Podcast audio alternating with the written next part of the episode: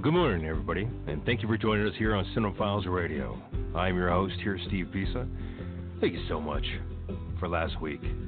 We had the incomparable Doug Jones on last week. I was waiting years for him to come on. Finally, we had him on. I, th- I thought we were going to be kind of off topic with the Star Trek uh, conversation. Uh, I'm used to people just saying, I don't want to talk about this particular subject, but it wasn't off basis, so it was really nice. So get a chance and go watch the last episode with, with Doug Jones. This week we have When the Fever Breaks with Genevieve Gearhart, Ryan T. Husk, and Tymane Clay. When the Fever Breaks. It's an independent zombie film. Coming out very soon. The trailer is going to come out today at 1 p.m. Pacific time. So keep your ears and your eyes open for that. We're going to have the director and the two actors on there today. Sean Paul Piccinino is also part of that project as well, but he's in London today, so he won't be able to make it. So let's talk, let's talk a little bit. Now, what have you guys done for the past week? Have you watched anything interesting? If you have, please call in. You can call in at 515 602 9609.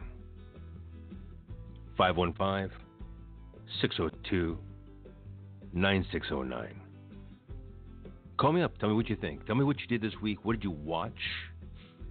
Did you watch the Spider Man re release? Did you watch Dark Crystal on Netflix? Because I did. I binged that, that show on Friday night at midnight, and I finished it already. It's done. It was done yesterday afternoon. That is quite possibly one of the most amazing uh, shows written, and produced, and directed in the past couple years. As far as going back into my past memory of what Dark Crystal looked like when I saw it in the movie theaters, and when I saw it on, let's just say Blu-ray or on Netflix, and then what the show is they used to always say, be careful not to eclipse the film with a show or a prequel or what have you. But unfortunately, they kind of did. They really took Jim Henson's huge world of the Dark Crystal and expanded on it so much that it's impossible not to see a second, third, fourth, or even a fifth season and then a movie. Kind of feels like I'm talking about Community, right? Six seasons in a movie.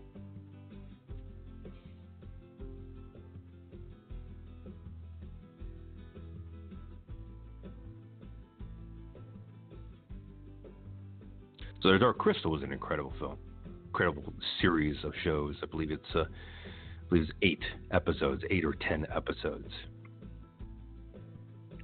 I saw Once Upon a Time in Hollywood last week, Quentin Tarantino's ninth film, one film less of his tenth, obviously. What did you think? What did you think about Once Upon a Time in Hollywood? Was it good? Was it great? Uh, what is it on your scale of Quentin Tarantino films? Is it number one? Is it number 10? 10 being worst, 1 being best. Call us up, write us in. Phone number here is 515 602 9609. Let me know what you think. I myself, I didn't really like the film. Now we're talking about a Quentin Tarantino film, right? So let's just say out of his nine movies, this is probably nine to me. Yeah, probably number nine. Reservoir Dogs or Pulp Fiction being like number one. Jackie Brown being probably like number six, five. He's made some excellent movies, brilliant movies, brilliant movies. And I'm not saying this movie is is uh, far off from that, but yeah, it's far off from that. it's far off. It, it just it was an incoherent mess to me, but that's just the way movies are sometimes. You know, sometimes you go in with a with a with a weird mood and you watch a movie and it, it just makes the movie weird. Or I really just don't know what to say. I went to his last two films and I just did not enjoy them the same way that I've enjoyed every single other film possible that he's made before. So Once Upon a Time in America to me, um, Once Upon a Time in Hollywood to me was was a great disappointment. Uh, in the way that uh, it, it really didn't have a lot of what I would say Quentin Tarantino moments, moments that shock you, moments that make you think, moments that that make you wonder, you know, what's happening, whose world is this? Uh, an all-encompassing world is what I was desiring. Yeah, desire and expectation. That's the worst thing to have as, as a fan, isn't it? I know. I don't have a right to say this. That's just my feelings about the movie. What did you think? Did you did you see it? Did you see the film? Did you like it? What else have you seen this week? What other TV shows have you seen this week? We've been talking for a long time about the Marvel projects coming together. I remember when we were first having this radio show, we were talking about movies coming together and how they had synchronicity and how they had probable cause to create the kind of function they had. Let's just talk with the Marvel films. Now, not only do we have Marvel films, we also have the Disney Channel that's going to have Marvel and Disney films on that as well. So the world has changed so much since the last time we spoke. I mean, since Netflix, that there's so many new channels now Amazon Prime, uh, Netflix. Um, you have the new Disney service coming up very soon. HBO has their own service coming up soon. It's it's just insane. So I would love to talk to you about this. Uh, give me a call here at uh, 515 602 9609. We're waiting for uh, Genevieve Gearhart to show up, and she's going to be on the show in a couple minutes. Until then, let's put a nice song on here, one that I love called Angel.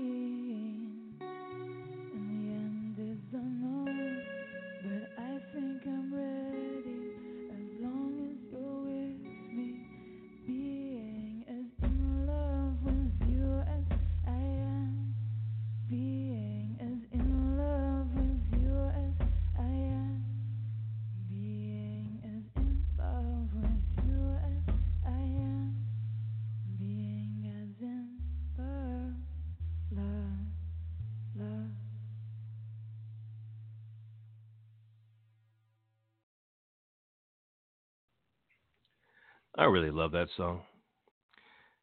All right, now we have our guest, Genevieve Gearhart. She is uh, the star of uh, of uh, When the Fever Breaks.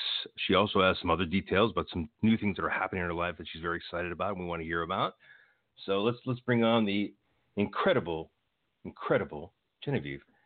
Hello, Genevieve. How are you doing? I'm great. Thanks for having me. oh, we're very happy to hear from you. So we were talking before uh, about uh, what's going on in your life. Now, Jen, you're in When Fever Breaks. What, what character do you play in this movie? I play Sky. She's a, a young mother uh, uh, and a med student, and caught in an impossible situation with some of her best friends. Yeah, this film I, I've seen more times than I've seen almost The Dark Knight. I literally have seen almost every single new cut of this film. We'll talk about this a little later on, but uh, what did you think? What do you what did you feel that was different about this project opposed to a lot of other zombie films? Well, I think the biggest thing that stood out for me right after I, the first time I read the script was how much it was about the relationships between these friends and right. um, not necessarily the evil that's outside the house of the zombies, but what it's like to be in that pressure filled situation, but then how that how that affects the interdynamic of of real people who haven't turned necessarily to zombies yet, and how sometimes that can be even scarier than the dangers that are lurking outside. So it was it was really interesting. It was a, it was a character based horror script, which was something that I feel like you don't see very often. No, you you don't see that very often. I really loved your your relationship with with with your sister in the film, or, or at least who plays your sister in the film, and that was very very interesting. They they always say don't ever don't ever make movies with children and with with animals. Now we're finding that all to be true, and we do have a we do have a child.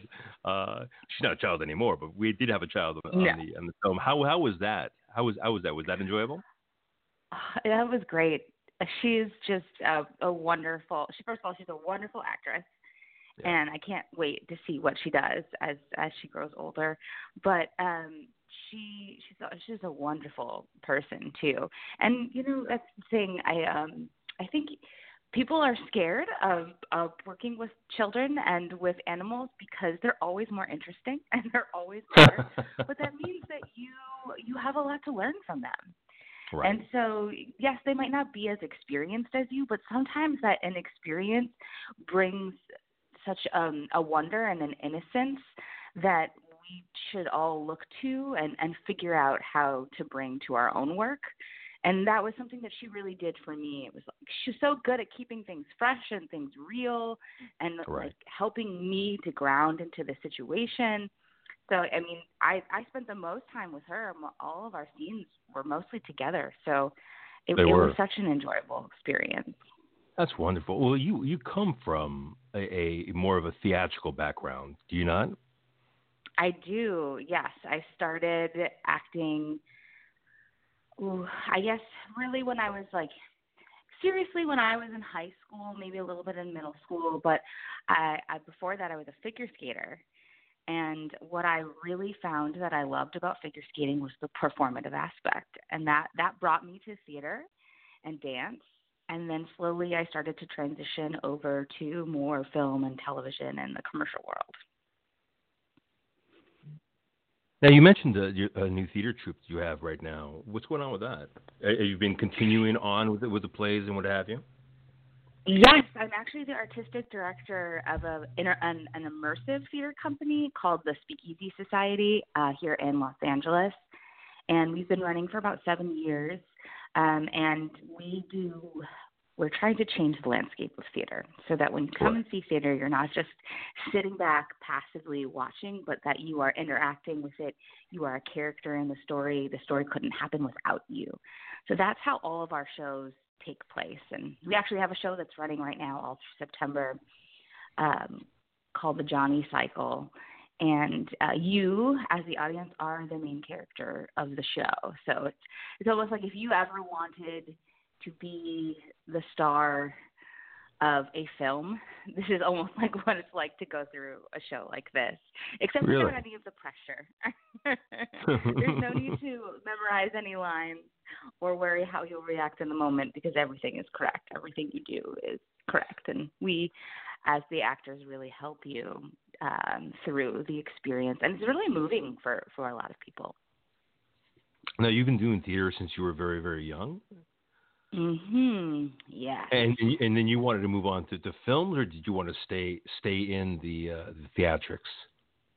I wanted to do it all. I love theater. I will never ever give up on theater. Um, I think it's really important. I think live experience is very important. But I also I also really loved doing doing films and I was living in New York City for a long time, pretty much just focused on theater. And then I made the decision to come out to LA to to see if I could make a change.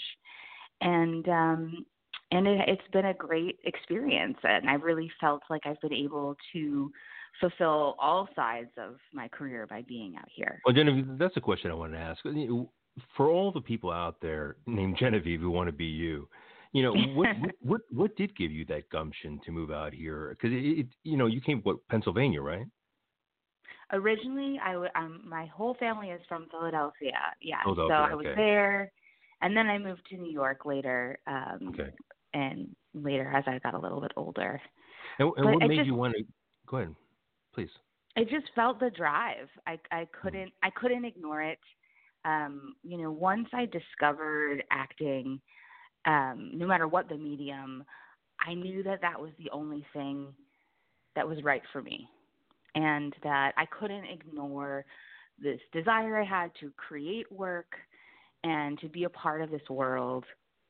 And moving to New York was the first step in that and I stayed there for a while, and I still felt like something was missing, and, and that's what drove me to come to LA. And it's yeah, it's scary.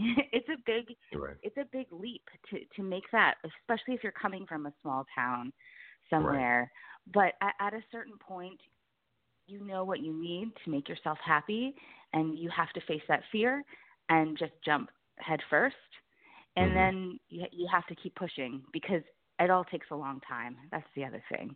Nothing happens Well- overnight, even though it looks like things happen overnight. Sometimes it, there's always Right. years behind it. Well, that's what I wanted to ask you. With, with, with, I'm pretty sure you had the mental to physical to spiritual struggles while you're going through your transition from, you know, from one place to New York to, to, to Los Angeles to, uh, to to not knowing where you're going to be. How did you stay positive? How did you how did you how did you stay within the mind space of I can do this, I can make this happen? you know, I think the most important thing is finding people who are supportive of you and who can be there when you have those dark moments and you're saying to yourself, This is never going to happen for me. Why am I doing this? I, I should just give up and go home, or I should find something new to do. Um, you, you need those people that are around you who are going to say, This is not the time. This is what you've been focusing on. You need to keep moving forward, even though it's difficult. I'm here for you. And, and also, I think it really helps. To, I mean, for me, one of the reasons why I love theater is because um, it, it comes with a community of people who are also interested in creating. So no, that makes sense. Slow in other aspects, you can get together with a group of people and make something. And and that's I think that's the most important part is to keep your creative juices flowing. And if Mhm. you're on your own and you're trying to do that all by yourself, it's really challenging. So for me, my advice always to younger artists is to find your people.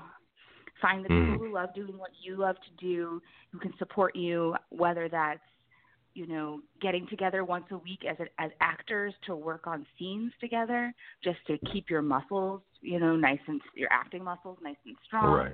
or if that's trying to write a script together or produce a play or you know whatever it is that makes you excited don't wait for someone else to give you permission to do it. Find the people who will push you to do it in that moment.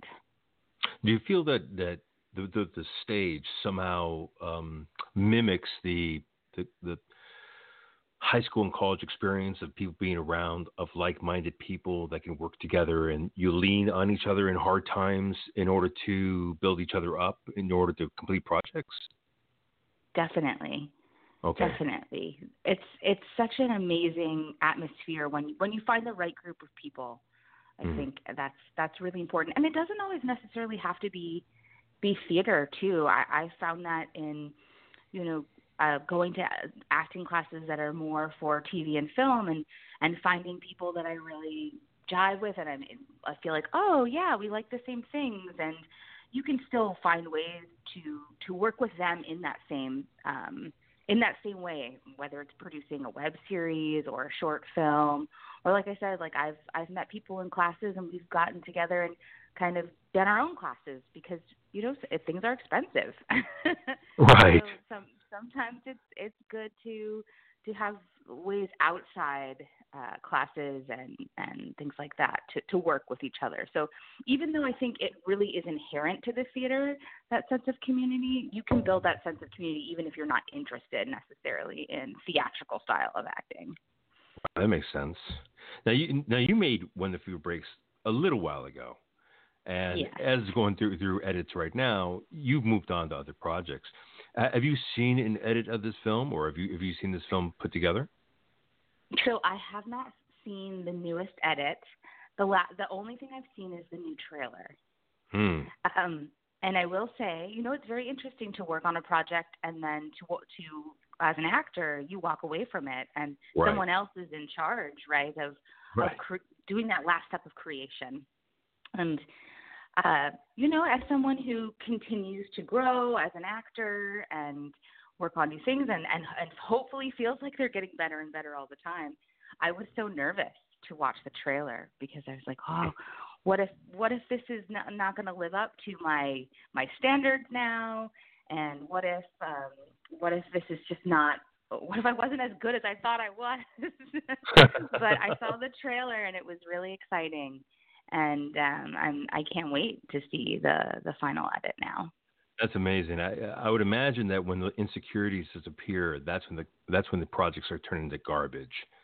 Uh, oh, as yeah. you know, as an artist myself, if I don't feel that sense of little sense of insecurity or fear, it always comes out to be garbage because I, I have this like over over sense of, of like my own artistry. Like I've got this in the bag, when obviously I don't. Yeah, I mean, that's the, that's the thing. I think it's perfectly natural to have to have those feelings, and they push you forward, and they drive you forward. And if you get too comfortable sometimes, and things become too easy, it's it's you you sit back too much, and um, you're not you're not pushing yourself to I think be the strongest performer or artist that you can be. You you need that drive, that, that right. drive to always consistently be working harder, to be better, to improve upon yourself. We're never done. We're, we're never well, done me, learning. Let me artists. ask you a question. Uh, did you get this from your from your figure skating days? The the push, work harder. Is is this where the mentality came from? The competitive edge. I mean, I definitely think I, I learned a lot of discipline from figure skating. that it's a, it's a very discipline filled sport and also it's you know it's a individual sport too where right. you're, you're not working with a team. So you do need to learn how to push yourself because when you are you know at your practice at four in the morning before you go to school and your coach isn't there yet and they're not coming for another hour it's just you out there on the ice. And you need to make sure like, if you're not pushing yourself no one else is. So it's a waste of time if you're just hanging out, skating around in circles. So I think I learned pretty quickly that, you know, I need to be my biggest motivator. And while it's great to have cheerleaders and, and people there to support you, and, and like I said before, I think that's so important, you need to be the first one to, to take that, that first step out there. And so I, a lot of it comes from figure skating. I've, I've brought a lot of that mentality, I think, into the rest of my work now. I find a lot of people who are like you, who have the mindset like you, eh, have a background in discipline, like maybe ballet, martial arts, figure skating, mm. any, any kind of discipline. They have that mindset of I need to do this on my own, and I need to do this well, uh, and by the numbers. Uh, that's that's interesting. Did you have anybody in your life that was a, a, like a personal mentor that kind of aimed you in the right direction when you were younger, or, or did you kind of just figure this out on your own? You know, it was really interesting. I've I've had a lot of mentors throughout my life who have focused on on different aspects of my artistic career. I mean, I definitely had coaches that pushed me very hard as as a figure skater. um, I would say that the biggest challenge for me was when I was figure skating and I knew something wasn't quite right.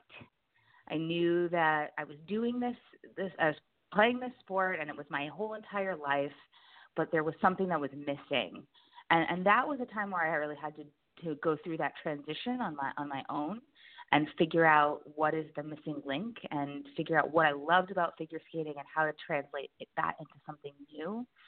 And then from there, once I realized it was performing, um, I, I had several mentors. I had a high school drama teacher who was incredibly supportive of everything I, that I did. Um, when I was an undergrad, I, I had a director that changed the way I thought about performance, who and still inspires me today to make the kind of work that I do and to make the kind of groundbreaking work that I do. How how can I change the theater? He he was the one who made me see that things don't have to stay the same.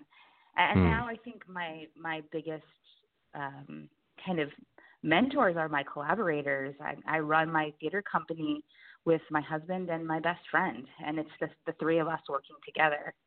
And oh, I think, awesome. yeah, it's amazing um, you know, and it's challenging and it's difficult, and we, we do it all together. And I, I think that we are as successful as we are and as creative as we are because we collaborate.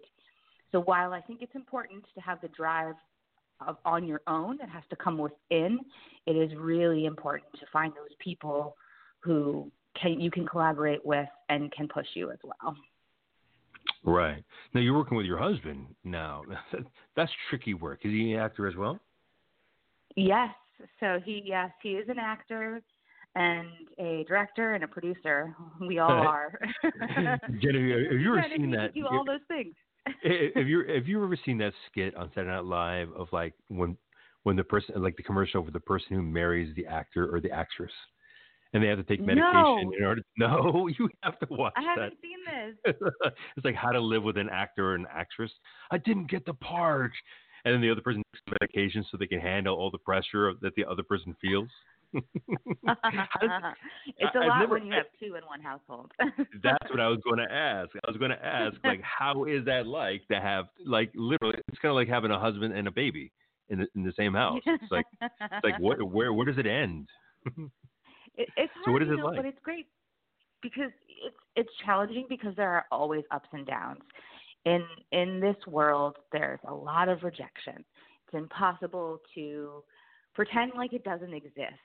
But there are a lot of really high moments of, of when you do book things or when exciting projects come along or when you create together that, that are amazing and, and that obviously outweigh all of those moments of rejection but it's nice that in those moments that you when you are going through a tough time maybe there was something you really wanted to do and you didn't get it that the other person understands what that feels like and they can be supportive. And it's not just someone saying oh no i understand. You know that they really understand what you're feeling. And you know you need to take those that hour that two hours to let yourself be disappointed, maybe disappointed in yourself, upset at the world that things didn't work out. But then you need them to help you move on because you can't stay in that place or else nothing is ever going to get better. And, and again, you're not going to push yourself forward to the next project. It's always about what's next, what's on the horizon. So it's it's good to to really feel that support and that understanding from the person mm. that you're with. I imagine so. And then I, I imagine that person would want to continually support the, your career by being at the, the premieres. So we're going to see him at the premiere, premiere of this film? Well, I hope so. Here's the oh, other thing I am about to have a baby. Whoa. Yeah. Congratulations. Thank right. you. Hey. so that's the biggest thing happening right now um, and uh, I'm due quite soon. So I I hope that we can both be at the premiere, but I think there might be one thing's more important than the other right now. yeah, let's focus on one thing over the other real quick. That's amazing. So you you know maybe all this comes together because you know you're a mother in the film, or not. Mm-hmm. Well, you are a mother in the film. It's kind of hard yeah. to say because you're so gruff. You're, you're gruff, but you're kind. It's, it's kind of a strange character in that film that I, I, I'll be honest, I haven't really seen a lot of in zombie films where you have a person that's quite that way, um, feisty yet uh, almost doesn't uh, doesn't give a guff about herself. It's just, that's not very uncommon. That's not very common for zombie films, as far as I'm concerned. Mhm. Yeah, she's a super interesting character. Yeah. I enjoy playing some, and she's complex. She's she's Yeah. not simple for sure. And she's Well, how does feel, how does it feel to make a zombie film and to and to be pregnant? I mean, you're gonna have a, a horror film come out. You're just gonna one day Yeah. ask, like, when I was pregnant, you made a zombie film? It's like, well, maybe. well, we're looking forward to this film. We're looking forward to the premiere. We have Timane on the line right now, so we're going to have a little conversation. Jenny, thank you so much for calling in today. How could, how could we reach you? How could we get in contact with you or see what you've been up to uh, on the stratosphere? Yeah, you can find me on Twitter and Instagram at Jen Genevieve, um, and you can also find my um, my theater company. Uh, it's called the Speakeasy Society, which we have a website, thespeakeasysociety.com, or you can find us on Instagram at Twitter at the Speakeasy SOC. Awesome, awesome. Thank you so much for joining us today. I, we we can't wait for the movie. We can't wait to hear all the great news about your childbirth. Do you know if it's a boy or a girl?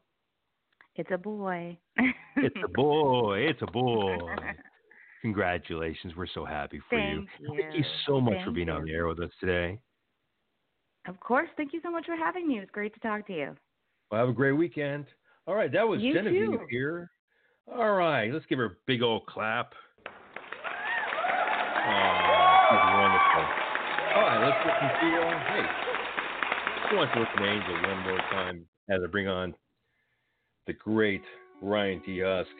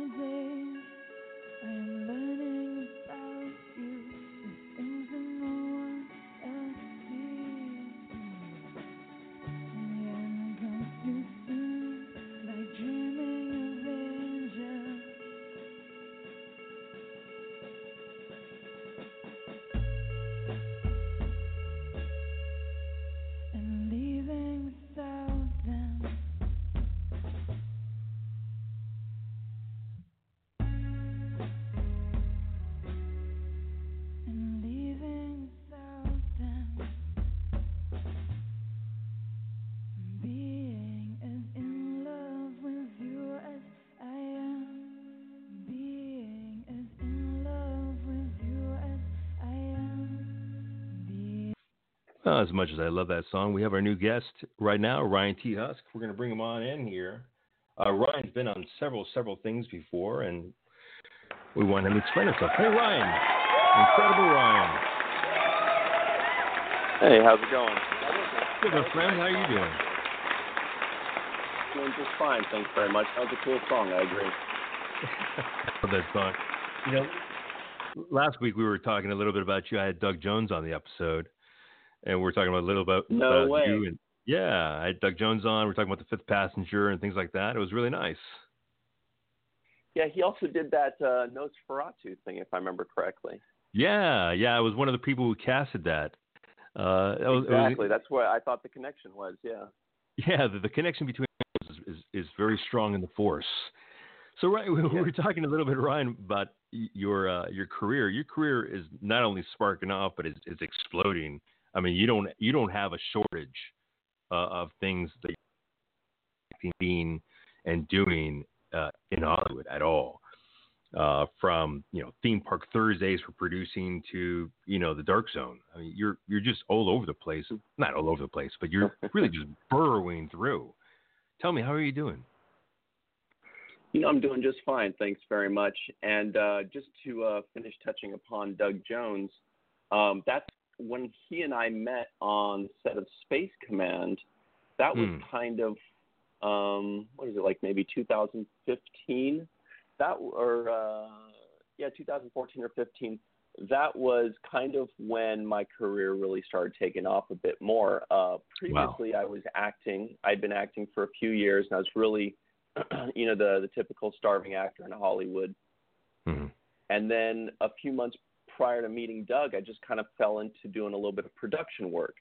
And, you know, I felt like it was just a good thing if you can get uh, involved in the right kind of production, then really, if you do it in almost any kind of capacity, it's good for you. You know, a lot of people say, well, yeah, I'm just an actor. Why would I want to be a PA or a coordinator or a producer or something like that? And, you know, it's just being in the right place at the right time. And so I started doing that. And then a few months later, I just came on as an assistant on a space command. And Doug and I met there, and I had no idea who he was, you know, shamefully.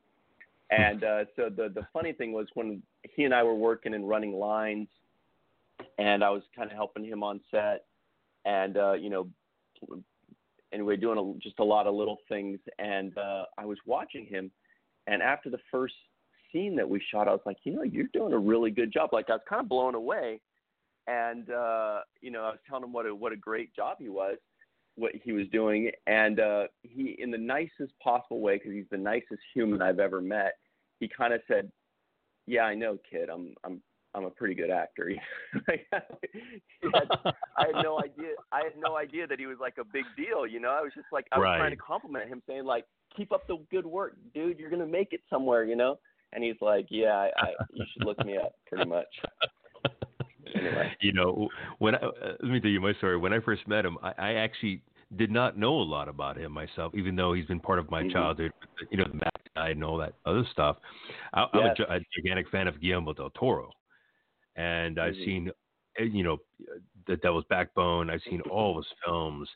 And as soon as I saw Doug Jones in one of his films, that's when I started falling in love. I'm like, whoa, that's that. This is a special relationship.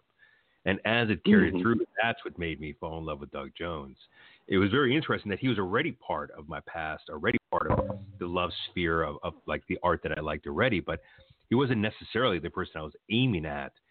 It just ended up being the person that, that we became friends with. He's such a, like you said, he's such a kind person.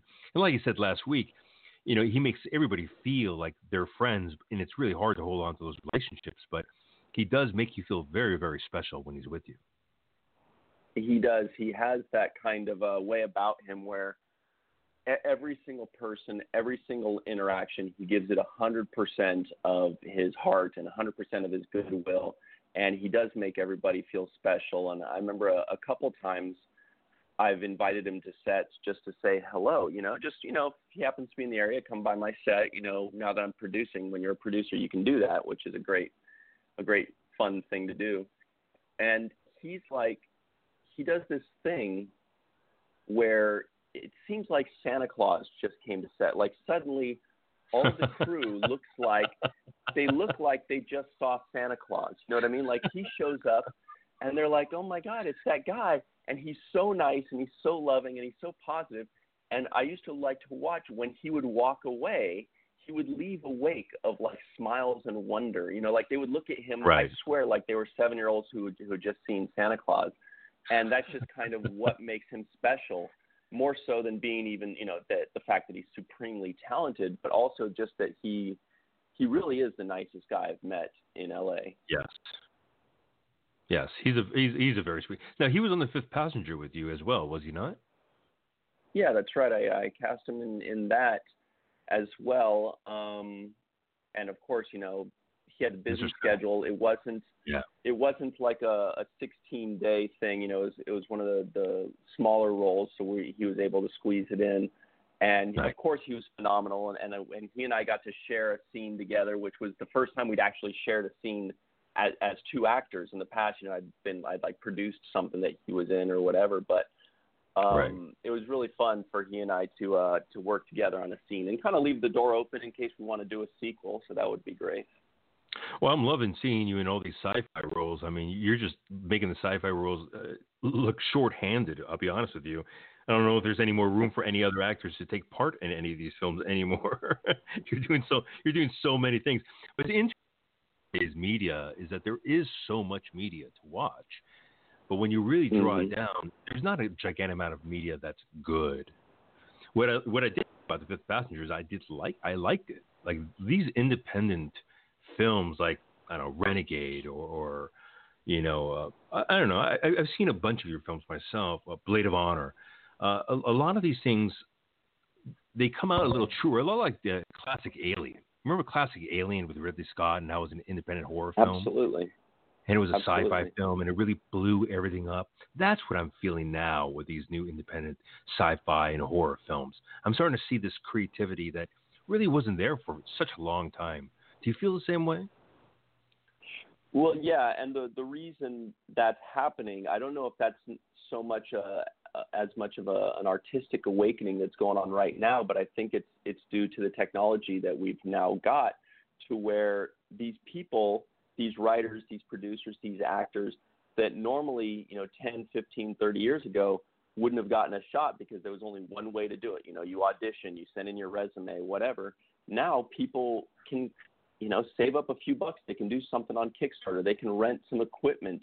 You know, it, it doesn't have to be recorded on film now. They can do it digitally, and suddenly, the the world is at everybody's fingertips. So if somebody is super creative, and they're not getting a shot, you know, from the big production companies, or they're a great actor, but they're just not uh, getting those roles through auditions, now they can kind of start making their own content, and that begs a uh, shout out for uh, Scott Baker.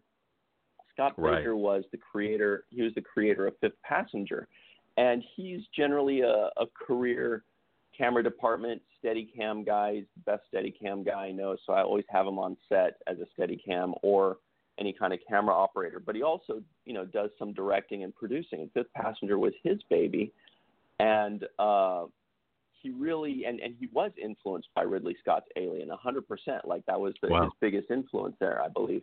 So uh, when you mentioned that, I was like, oh, that's a perfect tie-in. And then he and Morgan Lariah, who's an actress, and she played the lead, they kind of Right. got together, and together they would kind of tinker with the script and, and rewrite it um, until it was what they felt was perfect. And then they brought me on uh, later on, and we made a movie. And I just think that those two, Morgan Lariah and Scott Baker, just deserve all the kudos in the world because every, anybody can make an independent film, but it's really hard to make a good independent sci-fi film because sci-fi is expensive, and those two, you know, accomplished something very big, and, and you know, it's, it's admirable that they were able to do that. So I just want to give them a shout out. Well, that's great. Yeah, I appreciate that. You know, when I look at your resume, I see a, a, like a ninety percent sci-fi, and then a little bit somewhere else. and when the fever breaks, Yeah. that's that's where I ask you, what what made you make that kind of leap?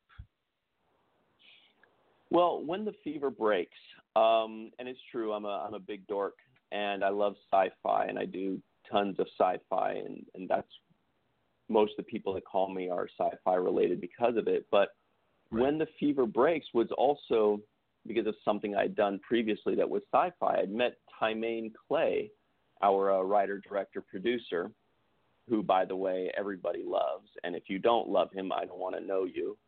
Um, and uh, he and I had worked previously on on a fan film called Trek Wars. So ah, that's how I got brought on. I, I still remember exactly where I was at the gym and what machine I was doing. I was at the 24 Hour Fitness in the Sherman Oaks Galleria, and I was doing a back and bicep machine. And he was just texting me, and he said, "Can I send you a script? I've got a role that you know you might be good for."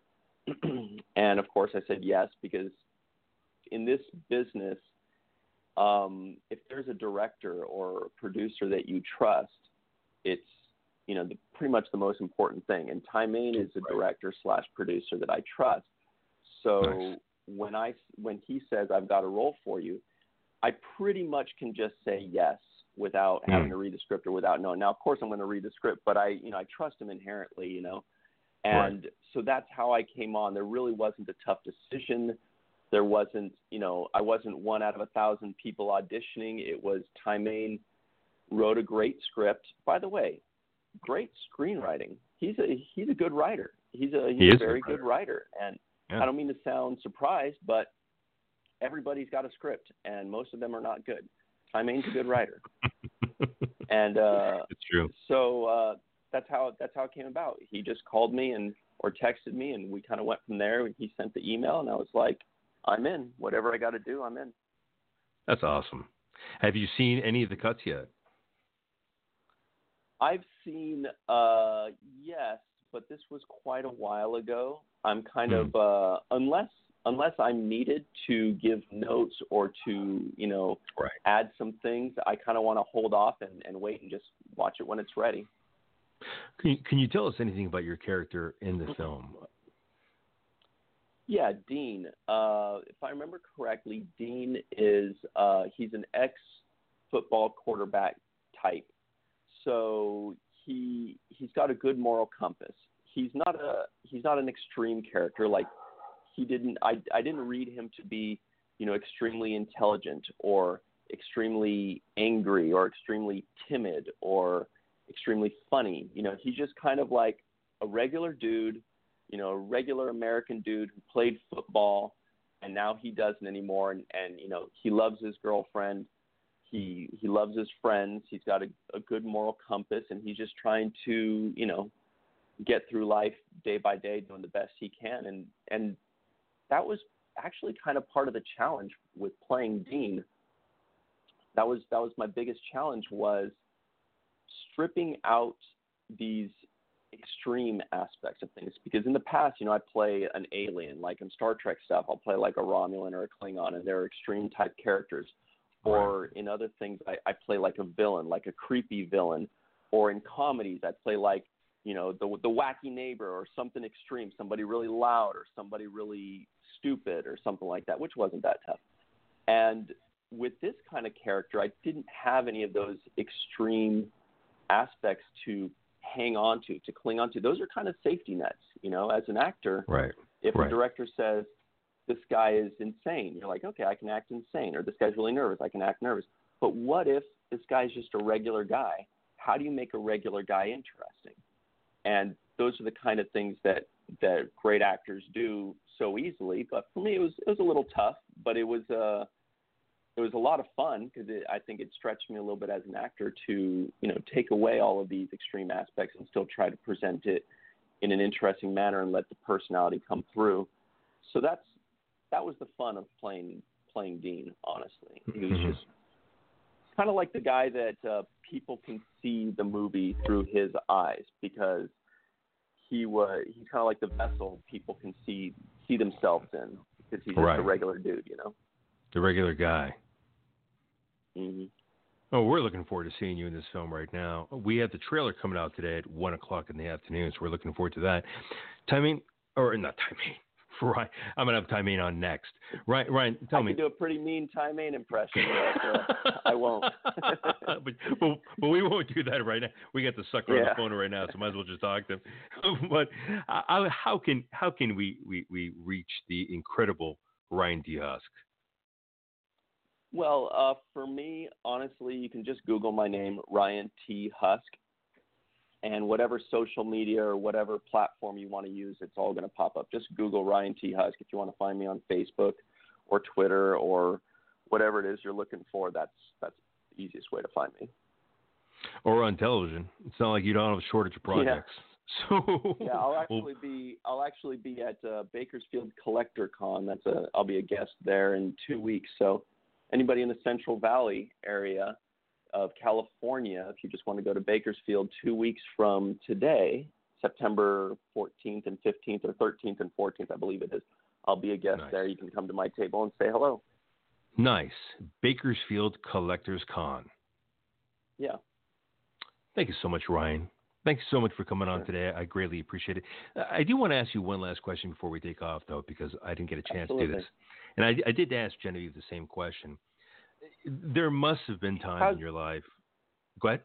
How's Genevieve? How's Genevieve doing? By the way, I haven't spoken to her She's in a while. doing By the way, everybody everybody at home, Genevieve is a phenomenal actress, and it was an absolute pleasure working with her. You know, we play. You know, I I play against her, or she and I are a couple, and uh, you know, you always hope that it's somebody great, or it's somebody you get along with, or somebody cool. Right. And she was one of the best people I've ever worked with because you know she's a consummate professional. She's a sweet human being. She's caring. She's really intelligent. You know, she's one of those people you can talk to, and she just kind of focuses in and listens. And she was great. So, uh, just want to give a shout out to Genevieve. I'm glad she's doing well. Uh, anyway, what was your question? Oh, she's she's uh, she's pregnant. She's going to have her baby very soon. Her husband and she Uh-huh. are doing a a uh, a theater together. I, she she sounds very happy. But my question my Yeah. question to you what was this? Uh, the same question I asked her. You know, you must sort of depression, body, spiritual, mentally when you come out to LA and when you're doing this work and you're kind of slacking behind or moving forward, confusion sometimes. What did you do personally in order to handle that kind of pressure or that kind of depression or that kind of anxiety? So, so for for the next Of Ryan Diaz coming to LA, they know how to handle it or they know how to for, to force feed it to themselves. I see. Uh, that's an interesting question. Let me go back. Um, well, I initially moved to LA as a musician. I had no dreams or hopes or wishes or wants to be an, an actor or anything to do with acting or producing or, or film in any way. So I moved Wow. to LA as a musician. Um, I got a house in North Hollywood with a friend of mine. I got a I put together a band room, and I was, you know, putting together new bands because I had bands from in uh, Northern California. I was from San Jose, and I'd played in some some bands. So there wasn't a ton of pressure for me at that point because I I had already had relatively successful rock bands, so I was just doing it again, and it was just tons of fun.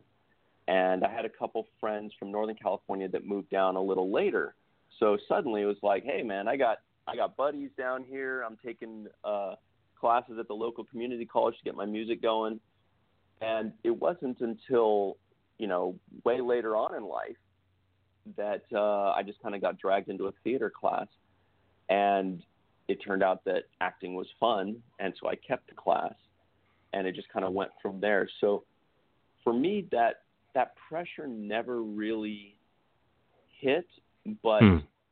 some some of the pitfalls are that I would say you just have to really keep yourself busy. You know, you have to just keep going and problem that a lot of people face is, you know, say for example an actor, they sit on that couch and they wait. And they Hmm. wait for that phone to ring and they wait for this and they wait for that and you've got to be proactive. And I think people Right. are getting better about that with with YouTube and with short films. Just go out there and just say yes. Just say yes. Go to events. If somebody wants to cast you in something, say yes. If if somebody says, "Hey, I need a a PA on my set," don't say like, "Well, I'm not a PA."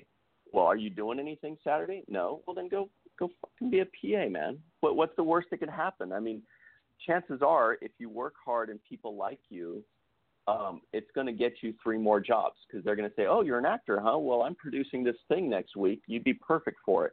And that was that was the best thing that ever happened to me was when I just started taking production jobs because every job I did got me three more jobs. And every acting gig I did got me three more jobs. And it doesn't matter if if you're taking a, a non-paying job don't act like it's non-paying. Work your ass off. People will realize your value and then they will offer you more jobs. And then sometimes they'll be like I can't do my next production without you. And that's when you could say okay well here's my rate. So i would say just just say yes. Do jobs you wouldn't normally think that you were going to do and it'll keep you busy. And you'll be very you'll be very wanted and highly sought after if you just show up on time bring a very good attitude work your hardest and and be organized. I would say Right. stay organized because a lot of people's stress comes from disorganization. And if you're organized and you have your your schedule mapped out and you've got a list of to-dos uh, it really eliminates a lot of stress. You're just knocking out the to dos as you go, and it feels good. Right. Thank you for sharing that information. That was incredible information for all those people out there that need to know have a positive attitude and actually know what to do. It's very, very good stuff. Thank you, Ryan, very much for joining us today, giving us all your information. We're looking forward to seeing when the fever breaks and with you in it. Also, your future projects as well. Hey, thanks very much. I really appreciate it. Tell uh, Timane I said hi. I missed that guy. He and I got a got to connect, but we live so far away. So uh, next time I'm in the Anaheim area, I'll I'll go say hello. Absolutely, and and we'll most likely see you at the premiere, so that'll be fun. Everybody, this is Ryan T. Husk. P- please call in, give us some information, call us up, and ask us any questions, or or just uh, if you want to leave a message. Thank you so much, Ryan. Have a great day. Thanks, Steve. Talk soon.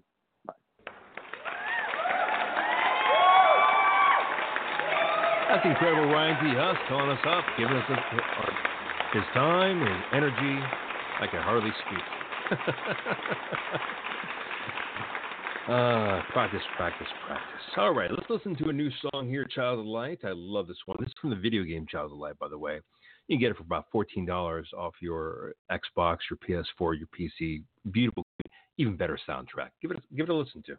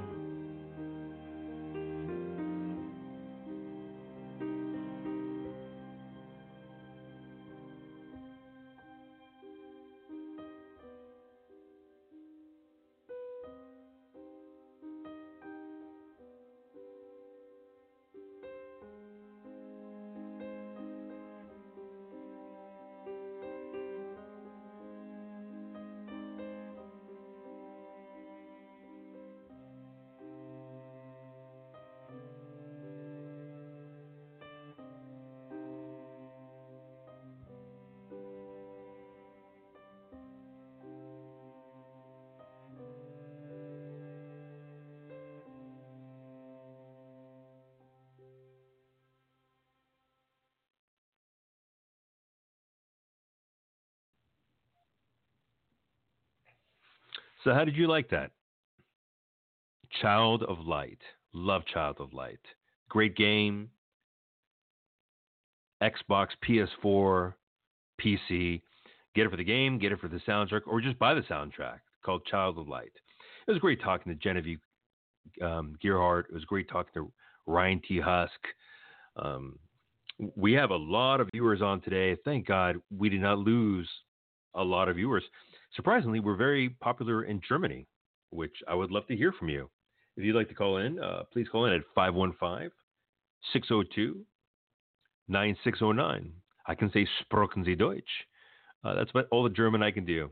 We have the great Timane Clay on. Timane Clay is the writer, producer, and director of When the Fever Breaks. He's going to come on right now and he's going to tell us all about this fantastic movie, the great people that are in it, and what they're up to now.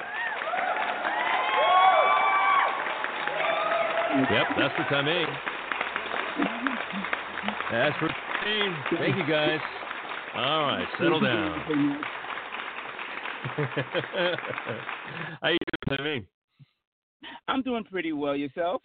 I'm doing great, thank you, man. So we got when the fever breaks coming out very soon, huh? Yes, we do. Uh, it's been a little bit of a nice long journey, but we're we're at the finish line right now, and it's looking great. Um, I'm happy with it. I, I, you know, we tested a little bit. Everyone seems happy with it, so Yeah. it's we're all proud of this project. You know, this movie reminds me a lot of, of the, the old African uh, saying, which is if you want to go sh- a short distance, you know, go alone. If you want to go a long distance, go with go with a group. And uh, this movie r- reminds me of that. That it, it pays off by having your group and by it, by by not coming out just just yet, just a little bit longer. Why is it that it was, that it was delayed just a little little bit of time there, Dame? A couple of reasons. Um, one reason was that uh, one of the bigger reasons was that when we did the film, my wife was pregnant. Uh, Hmm. She was pregnant during pre. She was pregnant during production, and as uh, most women and some men do know that sometimes you go through postpartum afterwards, and and because of that, you know, I had to make a decision. I can Right. be there for the family, or I could be there and for the film, and I chose family first because the work Right. will wait. The work will still be there. Uh, Right, The work right. on me, so it's gonna be there. Right. right. so, so I chose family, made sure that you know we uh we went through the depression and we came out through it, and then once we were all good again, again, then I had to go through the film. But of course, during that time, everyone has moved off to different directions and onto other projects, so we had to pull people back here and there, work around the time schedule. And we started grabbing everybody, grabbing my group again because I like my group and then uh, we had to grab a new uh, post group which I got from my group, and so we moseyed that on and and made it happen. Well, t- tell me, how did this movie begin? Uh, how did it begin in the writing process? Now, you and your wife wrote this project together, right? Correct. We wrote this Uh, together. Um, go ahead. Go, go on, go ahead, please. Oh, we wrote this together. Um, we wrote this together. We basically it basically came upon. We were thinking about doing because my my wife number one is phenomenal. She because for those who don't know, I've been it's funny. I've been um married uh three times, and one of the reasons behind it has been because unfortunately a lot of people cannot live through people who are in the film life. It's almost like being married to a cop to some degree. Except for a cop, you know, you're in constant danger and they're afraid of that. For film, you're in constant pressure of failure, and there's a, people are afraid of that, and people are worried about stuff. So the uh, first, I guess, two wives, if you will, couldn't hang with that type of situation. So they left. My wife, before she even became my wife, she came out with a diagram. She goes, "This is how we're gonna make this movie." She was like, "Here, here, we're gonna save money here, and this is money here gonna go to the to the wedding." And this here, after that, we're going to take the money here. This is going to go to the film. So we, so we have to do the wedding in 2013, ready to do the film in 2014. And then we be, and then she was going down the list of what we do. She had a whole group plan. She had, and all I had to do was like, yes, honey. Yes, honey. Yes, honey. You were, you, this- reminds me of my, my favorite saying behind every powerful man is a woman who thinks he's an idiot. But yeah, but she had it down. So she she marked it down, and then so when we were on, we were on. We were we were on the go. We were happening. We started moving very fast, very quickly on a lot That's of awesome. different stuff, and then we started checking. And then what happened was, unfortunately, um, my mom developed cancer, and um, and it made us pull back a little bit and think about how do we feel about that. And so it made us transfer some of our feelings, and then we wrote a script filling that. But of course, you know, we're not writing a direct direct relation script filling that, so we transfer certain elements from like cancer, zombie virus, Hmm. uh, Relationships. and stuff like that. And then it became yeah, relationship. How do we feel about that? How do you feel when you know somebody's going to die? If they is there hope? Is there no hope? And then we translated that to when the people break Hmm. and and that's what became. Now, fortunately, my mom was well. She she was in remission. She's doing well right now. She just saw both her Oh, great. grandkids just a couple of months ago, or happy as a clam, um, being her regular self. But that's what developed the story. So this story Right. has a very personal attachment to me because of that factor. Wow, that that is that is powerful. Now, it's going through a re-editing process right now. Now, Who's the new editor? His name is uh, Scott. What's it? What's his name? Scott Simmerly, Scott. Oh, that's Jr., right. Oh, And we call great. him. Now I've seen. I, I've seen. He does miracles. Well, you've given me the pleasure of seeing uh, one of the rough cuts, and I really appreciate that. Um, so, h- how are you feeling about the new editing process and how it's coming along? I love it. I think it's doing very, very well. I think uh, I look at it and it's like it's funny because you get the because if you even you have done some stuff, it's like you have a child you have a child eye to things. You'd be like, wow, did I do that? Really? I, and you'd be like, and, and you'd be amazed, and you'd just be like, and you know he, he you know he brought it to life to help you bring it to life, but it's almost Right. like, wow, this is good. And I'm not just saying it because my name is on it, because usually there's some people who don't know, who don't know. A lot of uh, people we don't say it's good. We say we notice all the mistakes that we done on our Right. film, on our project, all Right. that stuff. Which is why a lot of people don't go see their own films. We do not want to see mistakes. we know them. We see them. We know you know. but, um, but I looked at it Well- and I was like, this is really good. Um, and I was I was happy with it. I was like, this has come so far along. This is like, I really felt like you know he did a miracle worker because not to say my not to say that I think I did a bad job, but Right. I noticed all the mistakes before, and now I do not notice the mistakes. right, right. Hey, mean, put the, mic, me feel a lot better. put the put the mic closer to your mouth, please. Uh, So, so it's basically it's basically going to a restaurant and having somebody else serve you a dinner. What's great about that is you get to scream at somebody else when they screw up your steak.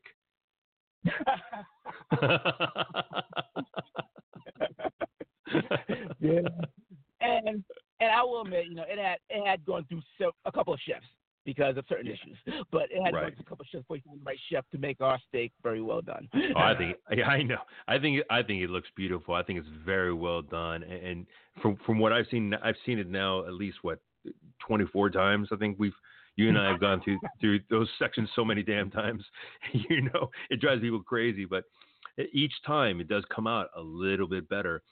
You know, and Mhm. I remember when we were doing the editing processes, it, it reminded me a lot of those Marvel movies. Can you imagine having like five producers on a film giving five different production notes on editing? I mean, that must be just be a nightmare. That just might Oh. that just seems like a nightmare to me. oh yeah, especially for the editor when he goes, "Which note am I supposed to take?" Uh, Right? Who should I take seriously? I love I love your notes with with with with you you and our producer, and uh, those were just fantastic. It just seemed like anybody else adding on to that would would be uh, would be interfering. How do you feel about those editing processes and and how it came along, and how do you feel like the movie is progressing now? I felt like the editing process. I mean, it came along well. I feel like um, with because we, like I said, we found the right editor, and and he worked and he works very very well um, with us, and he performed miracles in certain elements. Um, and we and when we gave notes to him, he was very fast. I said, look, I mean, he's a fast turnaround. Like you can for somebody who can do it fast, he's it. I hate saying that because I don't want anybody poaching him, but Right, right. but at the same time, he deserves it. So, but uh, but he um he is fast at the turnaround. I was so surprised. I'm him. I'm I'm like, okay, I sent him notes like maybe a day or two ago. On the third day, Chris is like, so did you see the note? Chris, who's our other producer, she's like, did you see the new uh cut yet? I'm like, what? This cut? We it to three. He dropped it early in the morning, 8 a.m. I'm like, oh, good. I got enough. Let me do my part now. Look at the cut. I felt like I had to like. I felt like it's almost funny because you know usually you usually for those that know sometimes you jump on the editor like okay hurry up hurry up hurry up. I felt like he was on me like okay hurry up the notes because I already gave you your cut back. I, you I ping ponged that back to you two days ago. and okay, so you guys why reading it real fast, watching it real fast, putting your notes in, talking to your producer, make sure your notes match each other, and then you sending it to him. And that's another thing we like to do too. We don't like to uh give three different notes to the ed- uh, to the editor. We Right. our notes together, and so by the time we're done, he gets one note. We already discussed whatever we thought of. He gets one note going back to him. Right. So Good. we committed to that process because that's Yeah. Because that's too much of a you know strain and, you, and it kills the creative flow in my mind. If you have too many things, you don't know which thing to do. You think about one thing and how you're going to do that one thing well. well, we've got some great things coming out today. We have the new trailer coming out today at one o'clock. Am I right? Yes, you do. Yes, oh, we do. Please, And tell everyone.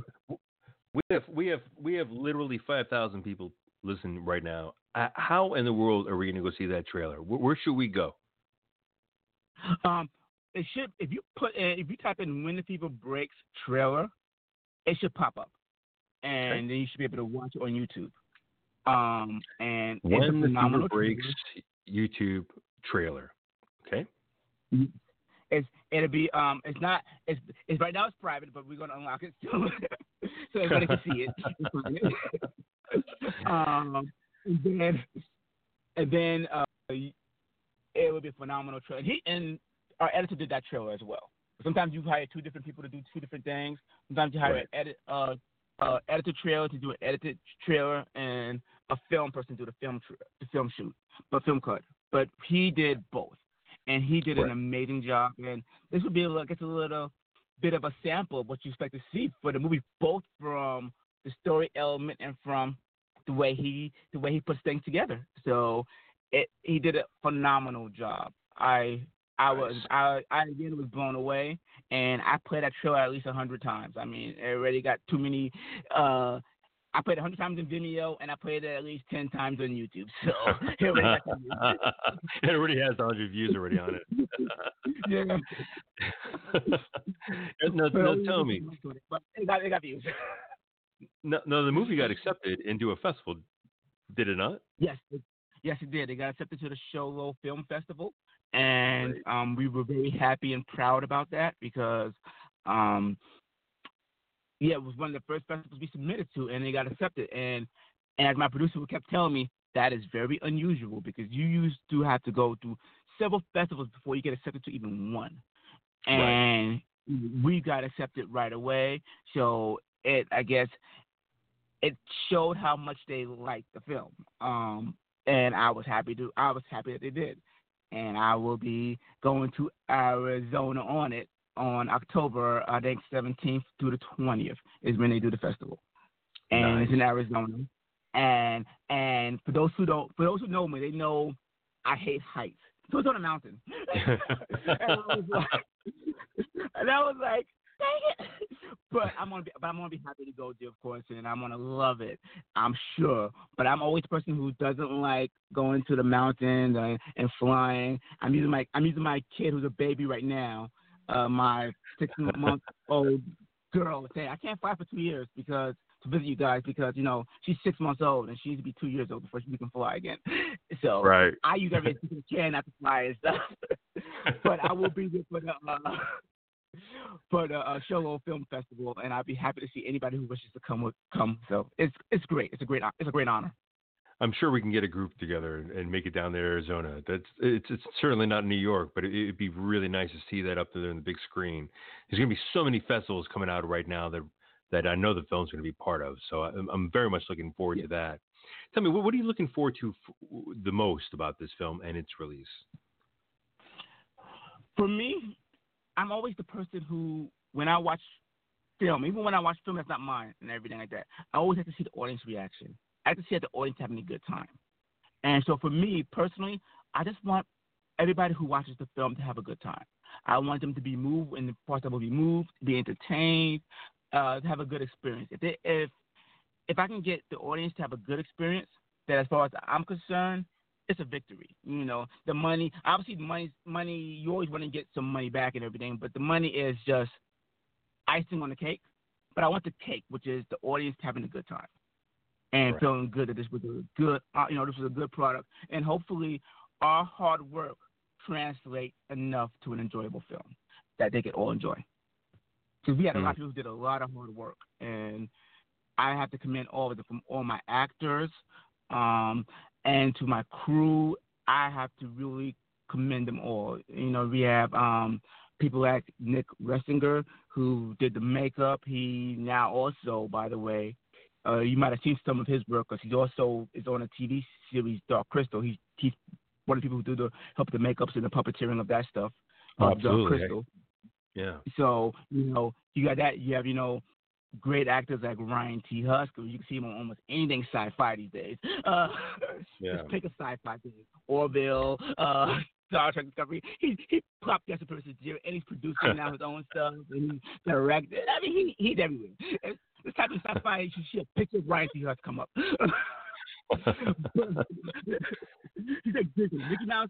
Mick, Disney has Mickey Mouse. Sci-fi has Ryan T. Husker. Simple as.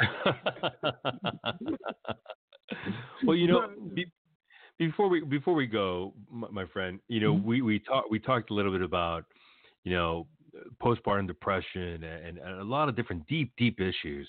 If you were going to look back at your old self before the three marriages, before all that stuff, before the films, what kind of advice would you give yourself to, to maybe not not stop certain things from happening, but teach yourself how to handle it a little differently? I would say it's funny because I would I've always asked myself that question on like, you know, what could I have done differently? Because here's the thing. I have friends who are a little bit more to some degree ahead than I am. Like one of my mm-hmm. friends I would say friends slash colleagues we kind of felt we kind of felt out of touch a little bit. But we still I mean we maintain contact but we don't do it as regular. He's do he did a little bit of a movie which you might know of. It's called The Arrival. oh, Amy Yes. Adams. Yes. So he wrote that movie. So you know, I have Wow. friends like that. I have other friends on a comedy show. Uh, God friended me. So I see that, and I sometimes go, you know, I ask myself sometimes, you know, what could I have done to? And I'm happy for them. Make no mistake. I don't feel any jealousy or anything. I'm happy for them. But I always go, what could I? do- What could I have done to make so I could have been closer to there with them? You know, instead of where I feel like I felt I was moving a little slower than they are. And then my answer to that is, you know what? Nothing. Because if I didn't do everything just the way I've done it, I wouldn't have two precious kids, a Mhm. wonderful wife. All these learning lessons were critical for me to be where I'm at right now, doing what I am. So I learned that I'm going. I wouldn't tell myself anything. I would tell myself just to, you know, hang in there because it gets better and better. Right. That's what I would tell myself. That's all I would tell myself. And I like that. Have him Yeah. do what he needs to do so he can be get to where I'm at right now, and then just enjoy the journey as it continues. Hmm. Well, fantastic. I, I loved having you on the show. I love talking about this movie. Now, do you, do you have a do we have a release date? Now, I know you said October it's going to show at the festival, so I imagine that it would be released somewhat after that. We're um we're looking into that part right there because we're trying to see because from my understanding, if you release, you can't do no more festivals. So we're going to go to the festival market first, and then we're going to release. Um, we're going to do we will do a private screening though for Mhm. uh for people uh, who you know obviously worked on the film and a few others. It will be a private screening, but we're holding off on the release until after we're done with the festival circuit, and then we will release and make it happen for everybody. Very- We will announce it as loud as we can. Timane, uh, how can we reach you? How can we find you? We want to look you up on on everything. How can we do that? Um, usually, if you go to, fortunately, my name is unique. So if you go to Timane Clay, type in Timane Clay on Facebook, my name will pop up. Uh, I have two Facebook pages, so therefore the- I will both of them will pop up. Um, type in Linda Fever Briggs. You can reach me that way as well. If you um, wish to email me for any particulars, you can reach me at timane.clay at gmail.com. So I'm available. Um, nice. so yeah, I'm available anywhere. Uh, so yeah, I'm very I'm very easily reachable. As Uh, I've well- been proven before. Because a quick Well, story. we're looking. a very quick. We're, we're- Oh, wait. no, go. We're, we're very much looking forward to seeing the trailer, and we're very much looking forward to seeing the film, especially in, in, in the festival circuit. Uh, a lot of a lot of my a lot of my audience loves the festival circuit, and we also have a gigantic audience in Arizona. So that's going to be amazing. Be great to see uh, some great fans out there of yours. Um, Oh yeah. all right, Timane.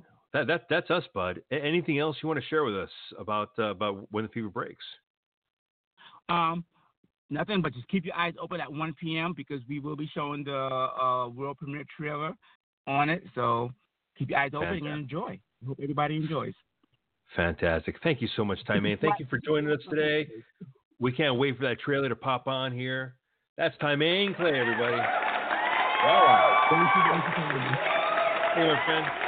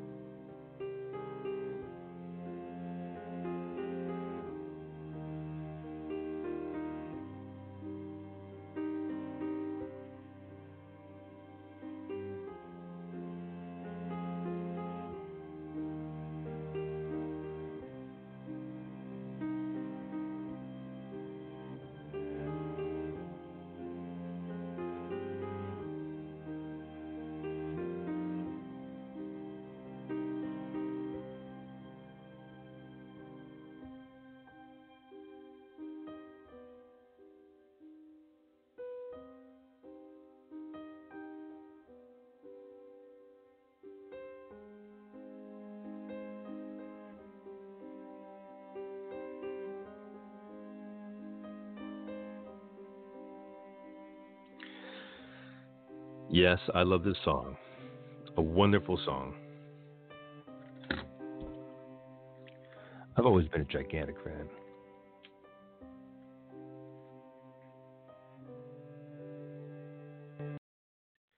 Well, everybody, that's our show for today. I really appreciate you listening to Cinephiles Radio here with your host, Steve Pisa. Get ready for next week when we have How Redneck is a is a world renowned and and uh, really respected uh, commenter, journalist, and what have you. And I'll be honest, we- we have a short view of, of really great pop culture journalists these days. It seems like we have a lot of them, but they're really regurgitating information opposed to what I believe how Redneck does, which is really just give his own personal, what we consider pop nerd opinion, which is my opinion as well. God, what a great show. We had Genevieve Gearhart. Congratulations on the pregnancy. Congratulations on the baby. We can't wait to see your boy. Thank you for bringing art into our lives, Jen. We have Ryan T. Husk. How great is Ryan, man? Ryan is a great guy, huh? You just let him talk and he just goes on, and it's not like it's nonsensical. He knows what to say. Very nice guy. Knows Doug Jones very well. Knows Timane Clay very well. Speaks very highly of everybody. Has a very positive attitude.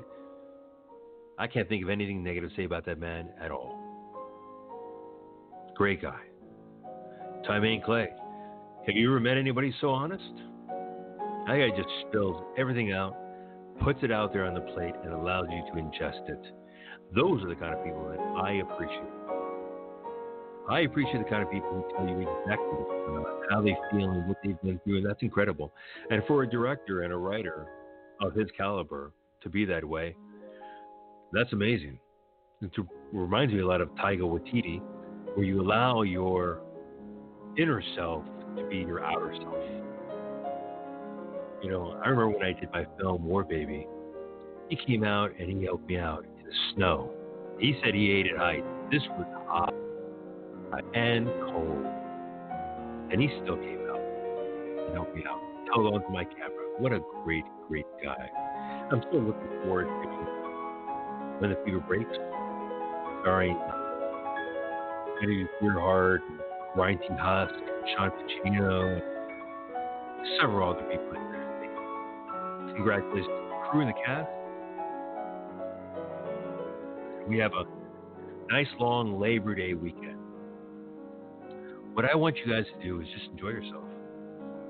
Have fun. Eat some hot dogs if you're vegetarian, eat vegan dogs. It's Labor Day. Give thanks to the people before us who sacrificed their lives so we can enjoy a day with our family. Let's just be honest with each other. And if you're going to watch anything, go watch The Dark Crystal. The Dark Crystal is amazing. Amazing. Amazing. Probably the best thing I've seen on television since Battlestar Galactica, The Good Place, Lost, Modern Family. Probably, probably in that caliber of quality of shows that are just amazing. Thank you, everybody out there, for giving me the opportunity to have my show back. Don't forget to go to my GoFundMe page, Bring Back Radio. GoFundMe at Bring Back Radio. Funding is the only thing that helps this radio show stay alive. Please help out if you can. God bless you all. I'll see you next week.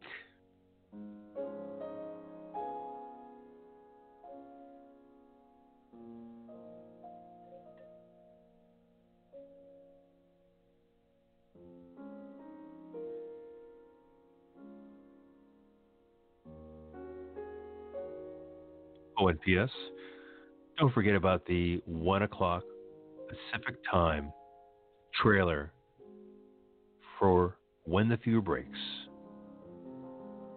Directed and written and produced by Timane Clay. Have a great weekend.